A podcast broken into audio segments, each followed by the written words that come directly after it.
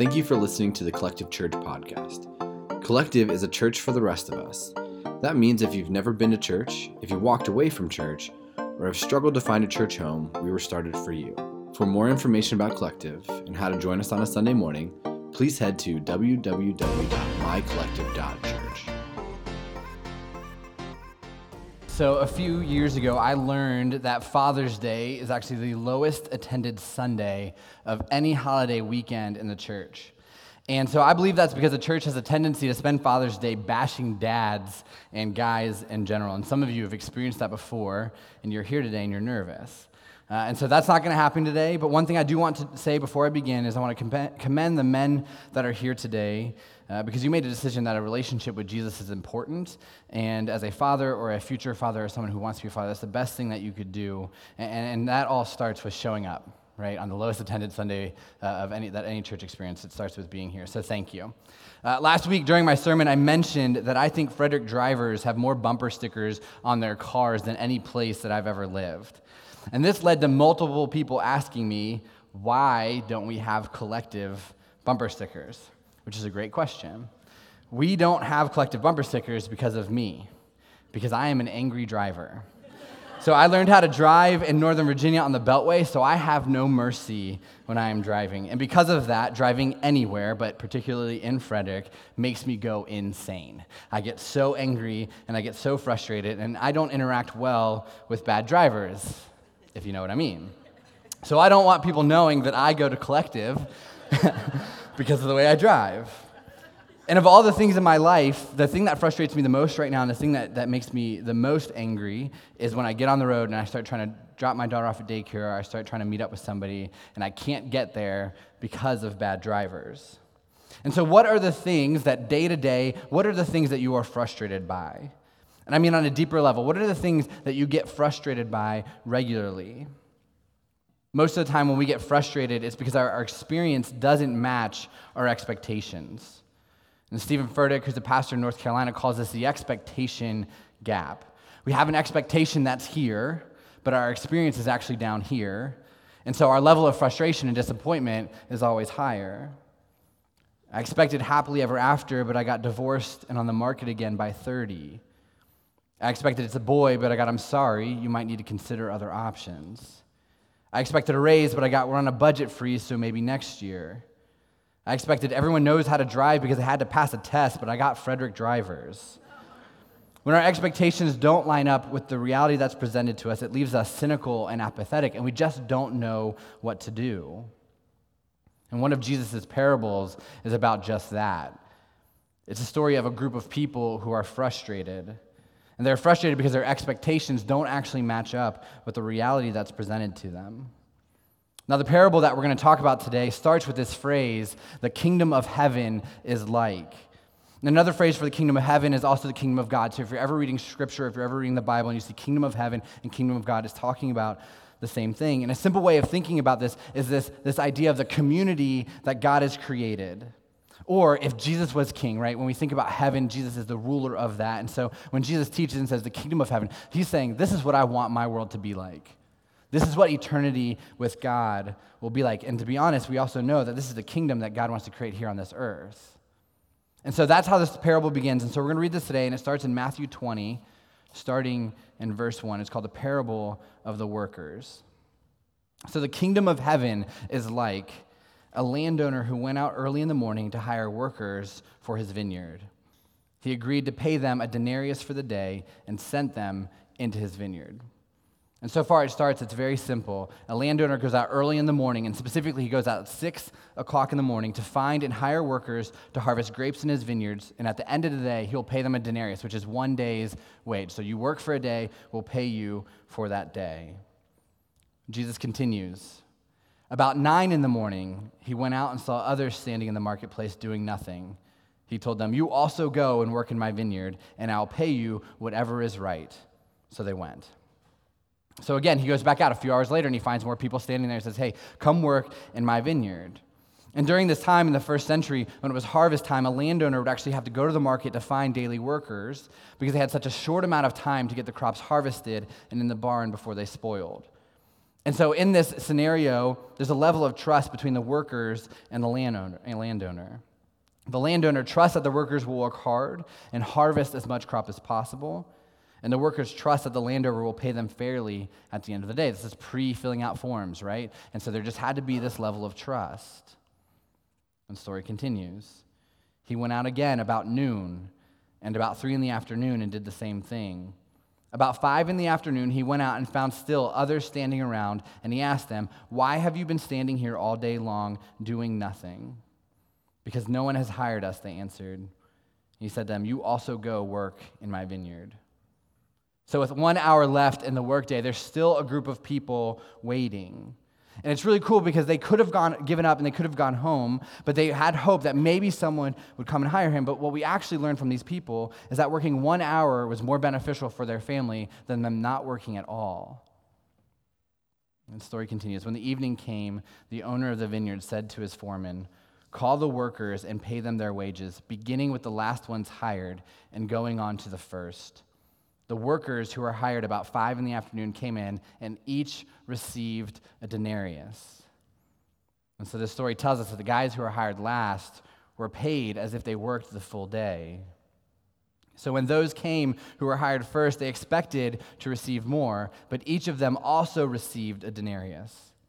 When they received it, they began to grumble against the landowner. These who were hired last worked only one hour, they said, and you have made them equal to us who have been borne the burden of the work and the heat of the day. But he answered one of them, I'm not being unfair to you, friend. Didn't you agree to work for a denarius? Take your pay and go. I want to give the one who was hired last the same as I gave you. Don't I have the right to do what I want with my own money, or are you envious because I am generous? And this whole story is about these workers and how much they are frustrated. These 6 a.m. workers, when watching the workers who start at 5 p.m. get paid the, paid the full day's wage, their expectations change. It was in that moment they saw they got paid the same amount that we were offered, so therefore they believed that they would be paid more for their work. They assumed that they would be paid multiple denarius in order to, uh, because they worked so hard that day. They worked more than the last group, they expected it. They worked through the middle of the day, but that wasn't the case. The workers who started at 6 a.m. were paid the full day's wage just like the landowner had promised. But they were frustrated because their expectations didn't match reality. And then Jesus actually sums up the story with this quote, Matthew 20, verse 16. He says this So the last will be first, and the first will be last. Now, when reading this parable, uh, whether you've read it before, or this is the first time you've heard it, it's easy to understand why the 6 a.m. workers are frustrated. They worked harder than anyone else, and yet they still got paid the same amount. And it doesn't seem fair. And it doesn't seem right. My first reaction when I read this story is I think the first workers kind of got gypped. They should have just slept in, they should have hung out with their family, something. They should have shown up at 5 p.m. because the 5 p.m. workers got more than what they had earned, and they didn't even think twice about it. They took that money and they went home. So many of us, when we hear this story or we wrestle with this story, we feel the same way. We feel like it's unfair and frustrating. And a lot of times we connect that to the own, our own unfair and frustrating situations that we experience in our own life. But we have to remember that this is an illustration about the kingdom of heaven. This is a story that shows us the character of God. This isn't about literal workers and literal pay, it's much bigger than that. This parable is about the grace that Jesus offers. It's an illustration of our relationship with God. We learn that we can follow the rules and try to do everything right, but we are incapable of being perfect. So we have to rely on God to offer us grace. That it doesn't matter when we decide to follow him. You could have grown up in church, you could have started following Jesus in your 30s, or you could decide at the very end of your life that you want Jesus to be the leader of your life. And no matter when that happens, you will receive the same grace as everyone else. There is no time limit, it's not too late. You will get the full amount. And some of you, I know, struggle with this, especially those of you who are on the fence when it comes to following Jesus. You think it's too late for you to receive that grace. You think it's too late to repent and to actually turn away from the life that you are living. You think that if you choose to follow Jesus now, that it still won't be enough. You act as if there's a meter that starts when you're born and it begins with 100%. And as you get older and as more sin enters your life, that meter just gets lower and lower and lower. But this parable is a reminder that no matter when you join the harvest, you will get the full benefit. No matter when you decide to follow Jesus, grace is available, forgiveness is available, hope is available, love is available. And it's not some cheap, discounted version. It's not the bargain bin, it's the real deal, and it's not too late for you. There's nothing that you could have done in your past, and there's no brokenness in your life now, and there's nothing that you will do in your future that will eliminate you from receiving grace and love from Jesus. And to be honest, that's the reason why some of you haven't taken that step to fully commit, to fully take that step, and to fully follow. And for some of you, it's the reason why you haven't actually taken that step to be baptized, to put your faith in Jesus, put to death your old self, and raise up your new self because you feel like there's this meter that just keeps getting smaller and smaller and smaller, and you'll never be able to fill that back up. And this story tells us that's okay. It doesn't matter when we join the harvest, the grace is full and it's available. Now, in looking at parables, there are many different angles that we can approach uh, to what Jesus is saying. And that's actually one of the beautiful aspects of parables that we can insert ourselves into every single aspect of this story and we can learn something about ourselves and we can learn something about God. So, in this specific parable, we can learn from the workers who started later in the day. We can learn that grace is available even at 5 p.m. We can learn from the landowner.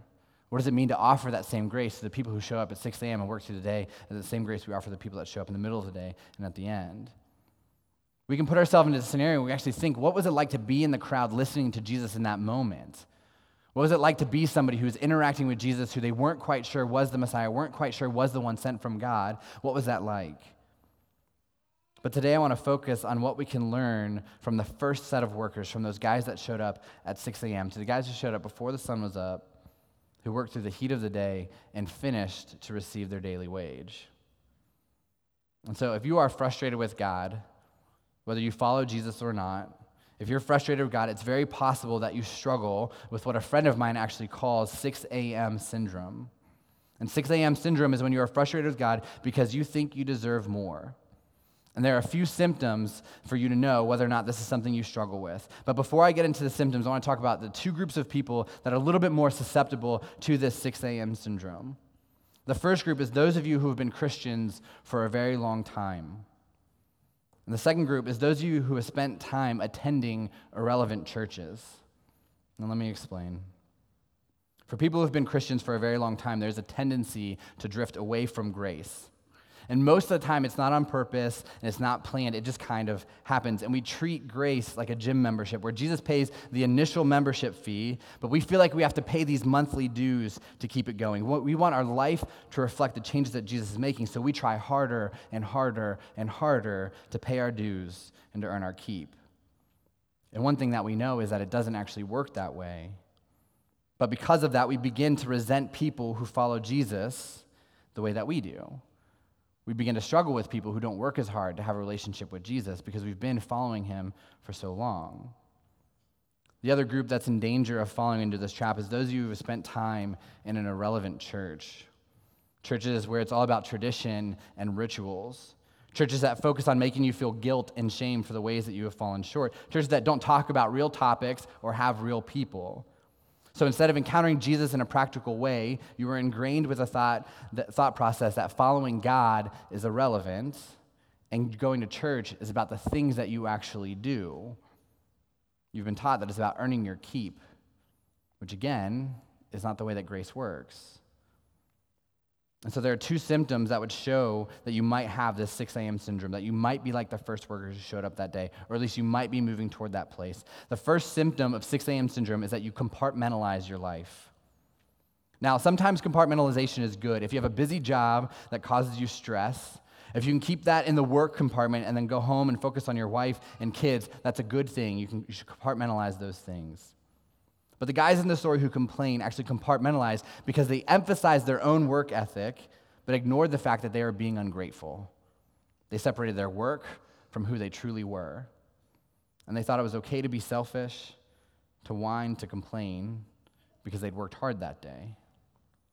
Compartmentalization starts to happen when you look at your life as a game of trivial pursuit You treat your life as if the goal is to collect all of these pieces of the pie. And so you have the blue piece, that's your job, and the pink piece, that's your marriage. The green piece, that's money. The brown piece, that's family. The yellow piece, that's faith. And you take a step back and you look at this pie and you think you've completed everything in your life. You look at it and you think that you have a well balanced life. But what you don't realize is that God doesn't want to be one small piece of the pie, He wants to be the whole thing. And so compartmentalization happens when Jesus is just a piece of the pie instead of all of it. And then it becomes one of the deadliest aspects of the 6 a.m. syndrome because compartmentalization leads us to rationalizing our sin throughout the week. And here's what happens a lot of Christians, people who say that they are followers of Jesus, wake up early on Sunday morning, they put on their church clothes, they come to church, they go out to eat, they go home. And when they hang up their church clothes, they put it on the same hanger that they put their faith on. And so on Monday, we lie to close the deal. On Tuesday, we lose it on the road because the driver cuts us off. On Wednesday, we go on that site we shouldn't. We look at those pictures. On Thursday, we fudge the numbers on our report. On Friday, we drink too much to justify it's been a really long week. And Saturday, we're just lazy. and We ignore our wife and our kids, and we act like this is all okay. Because on Sunday, we'll put those same church clothes back on. We'll show up here, we'll sing, we'll pray, we'll take communion, then we head home to do it all over again. And 6 a.m. syndrome makes, a, makes it so we live one way during the week and a completely different way on Sunday. And if I'm being honest, I think this happens because for some reason we convince ourselves that Jesus doesn't really care. That he doesn't really care about all of the pieces of the pie, that he only wants that one part. That Jesus doesn't care if we have integrity in our work, that Jesus doesn't care if we honor our spouses, that Jesus doesn't care how many times we swipe right, if we treat our neighbors well, if we pray, read scripture, or simply seek him out during the week. And we convince ourselves that Jesus doesn't actually care, and then our beliefs don't match our lifestyle. So you get to the point where you say you want God's plan for your life, but you haven't opened your Bible all week. You say you're seeking out the right person because you want to have a healthy marriage that is centered on Jesus, but you don't stop yourself from meaningless hookups. You say you care about reaching people who don't know Jesus but have never prayed for your family or friends who are far from God. You say you want authentic relationships, or you say you feel lonely, but you've never stepped foot into one of the small groups that we have or checked off the box to join the team and serve alongside other people. And we do this because we have a compartmentalized life. But at some point, you'll end up saying that you're not experiencing life to the full that we talk about here all the time. You're not experiencing that life that Jesus promises. And the reason why is because you're not pursuing that life. Jesus will give you life to the full, but only when you give your full life to Him. And if you compartmentalize, that will never happen. So I just wonder if some of you are really frustrated with your experience with God because you haven't you've been relegating your experience with God to an hour in this room every Sunday and that's it. The second symptom of 6 a.m. syndrome is that you put tradition over mission.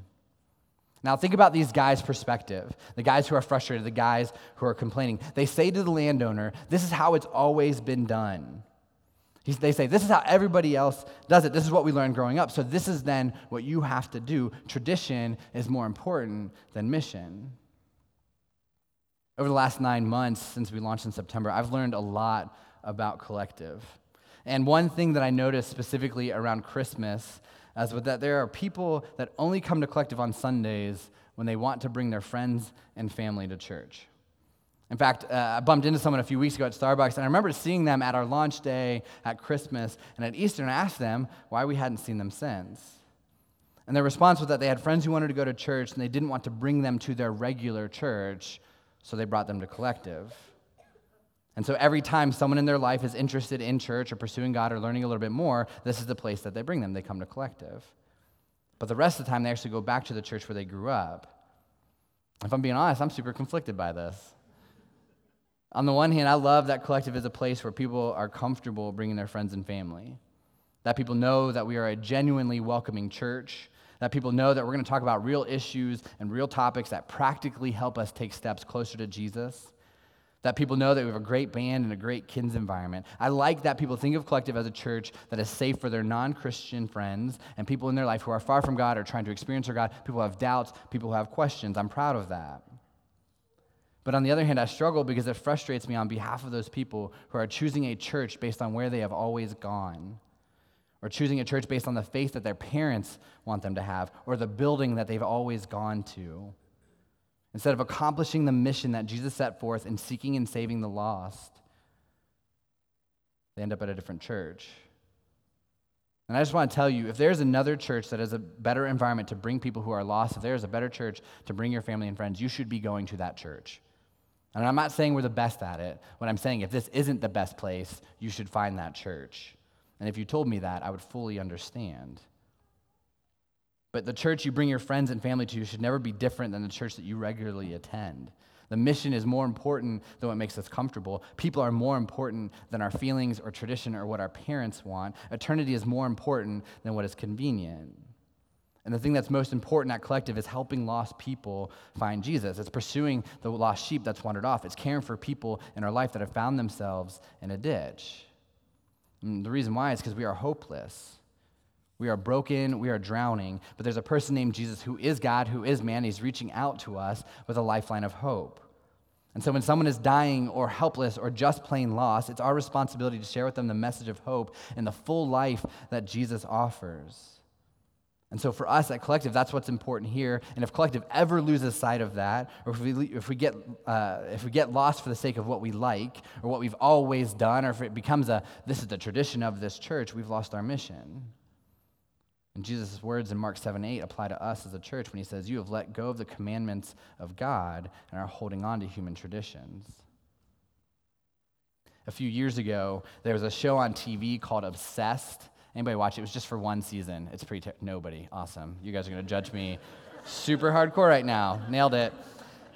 So, this show was a documentary style series about people who had obsessive compulsive disorder and anxiety disorders. And in one episode, there's a guy named Rick who has gerascophobia, which means he had the fear of getting old.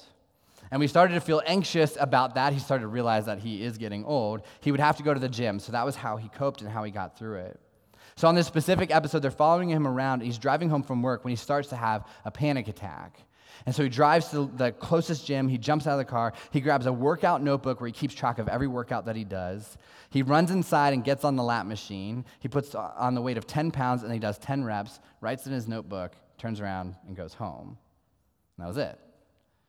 He did one set with 10 pounds of one exercise. And while watching the show, I'm thinking, there's no way that this guy works out regularly.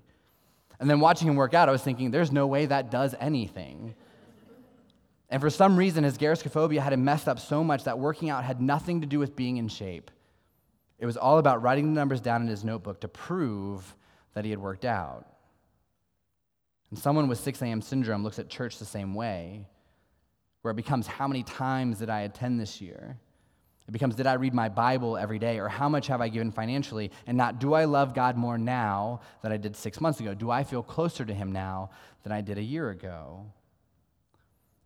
And as weird as it looked for this guy to be on TV working out with one set of 10 pounds, I think that's exactly how God looks at us when we have that syndrome, when we wake up and we go through these spiritual motions and think God is happy for us.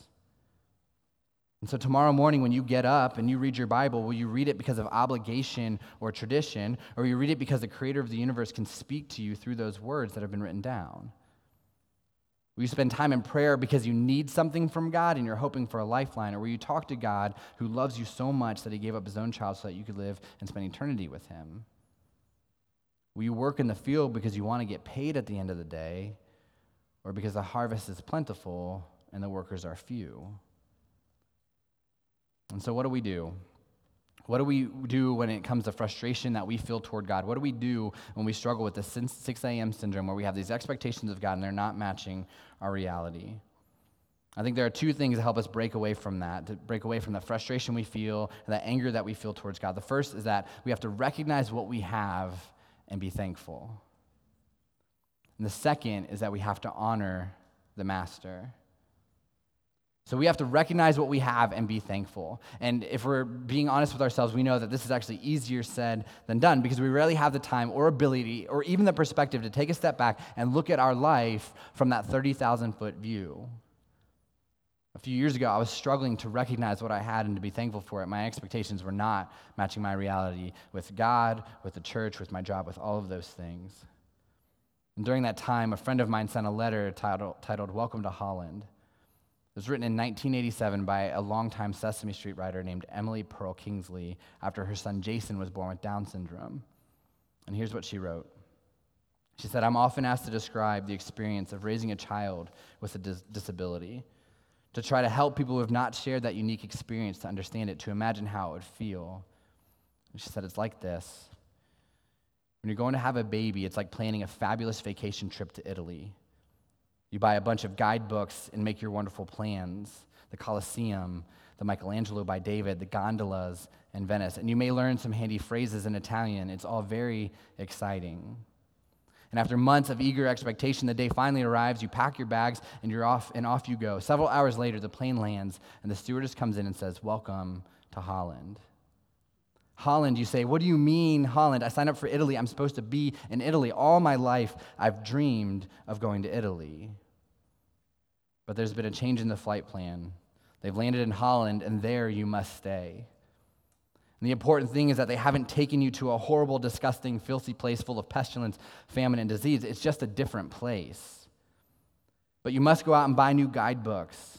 And you must learn a whole new language. And you'll meet a whole new group of people you would have never met. It's just a different place. It's slower paced than Italy, less flashy than Italy. But after you've been there for a while, you catch your breath and you look around and you begin to notice that Holland has windmills, and Holland has tulips, and Holland even has Rembrandts. But everyone you know is busy coming and going from Italy, and they're all bragging about what a wonderful time they had there. And for the rest of your life, you will say, Yes, that's where I was supposed to go. That's what I had planned. And the pain of that will never, ever, ever go away because the loss of that dream is still a very significant loss.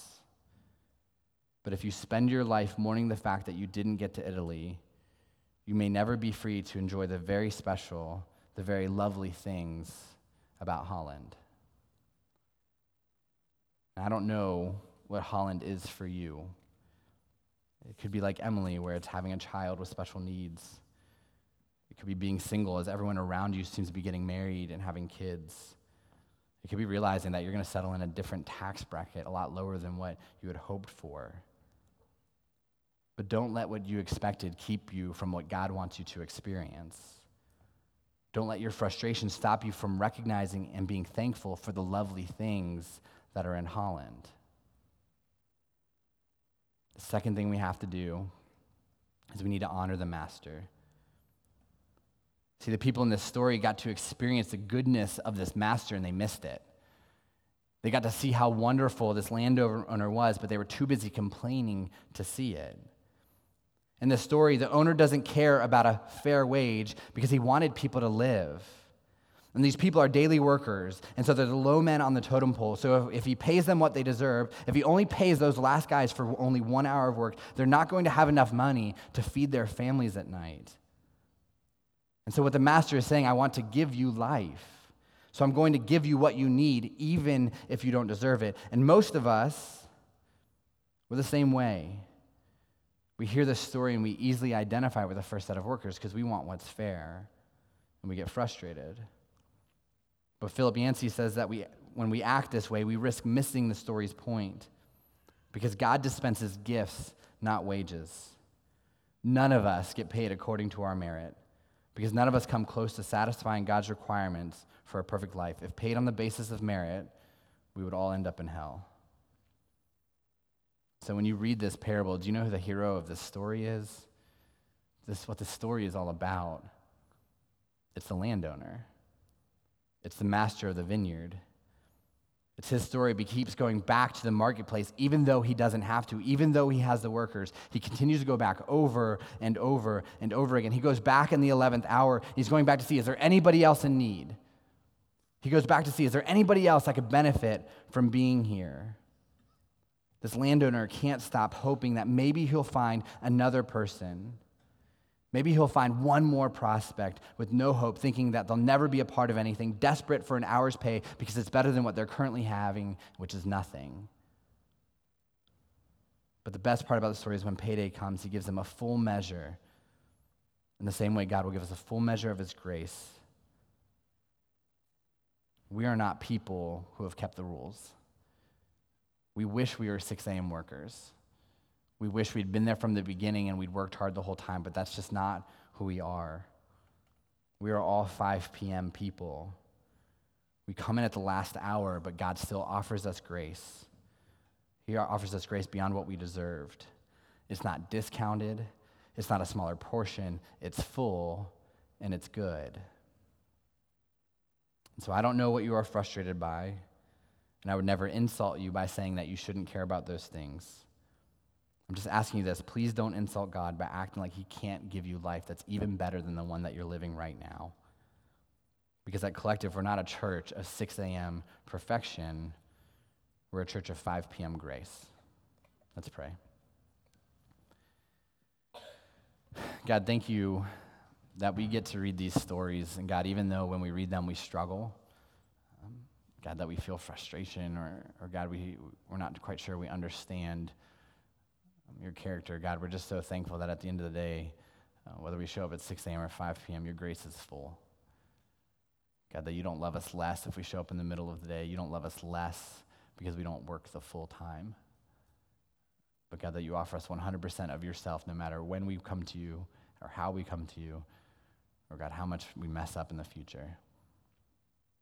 God, I pray as a group of people that we don't get stuck in this 6 a.m. syndrome where we compartmentalize you into other pieces of our life. God, that we put tradition over mission, but God, that we actively seek you out and do everything we can to show other people how good you are. God, help us make sure we don't get caught up complaining when we're watching you do good things right in front of us to other people. God, help us be grateful for those things and long for those things and remember what it's like to experience those things. God, we thank you for this story and how much it shows that you love us. Pray these things in your name. Amen.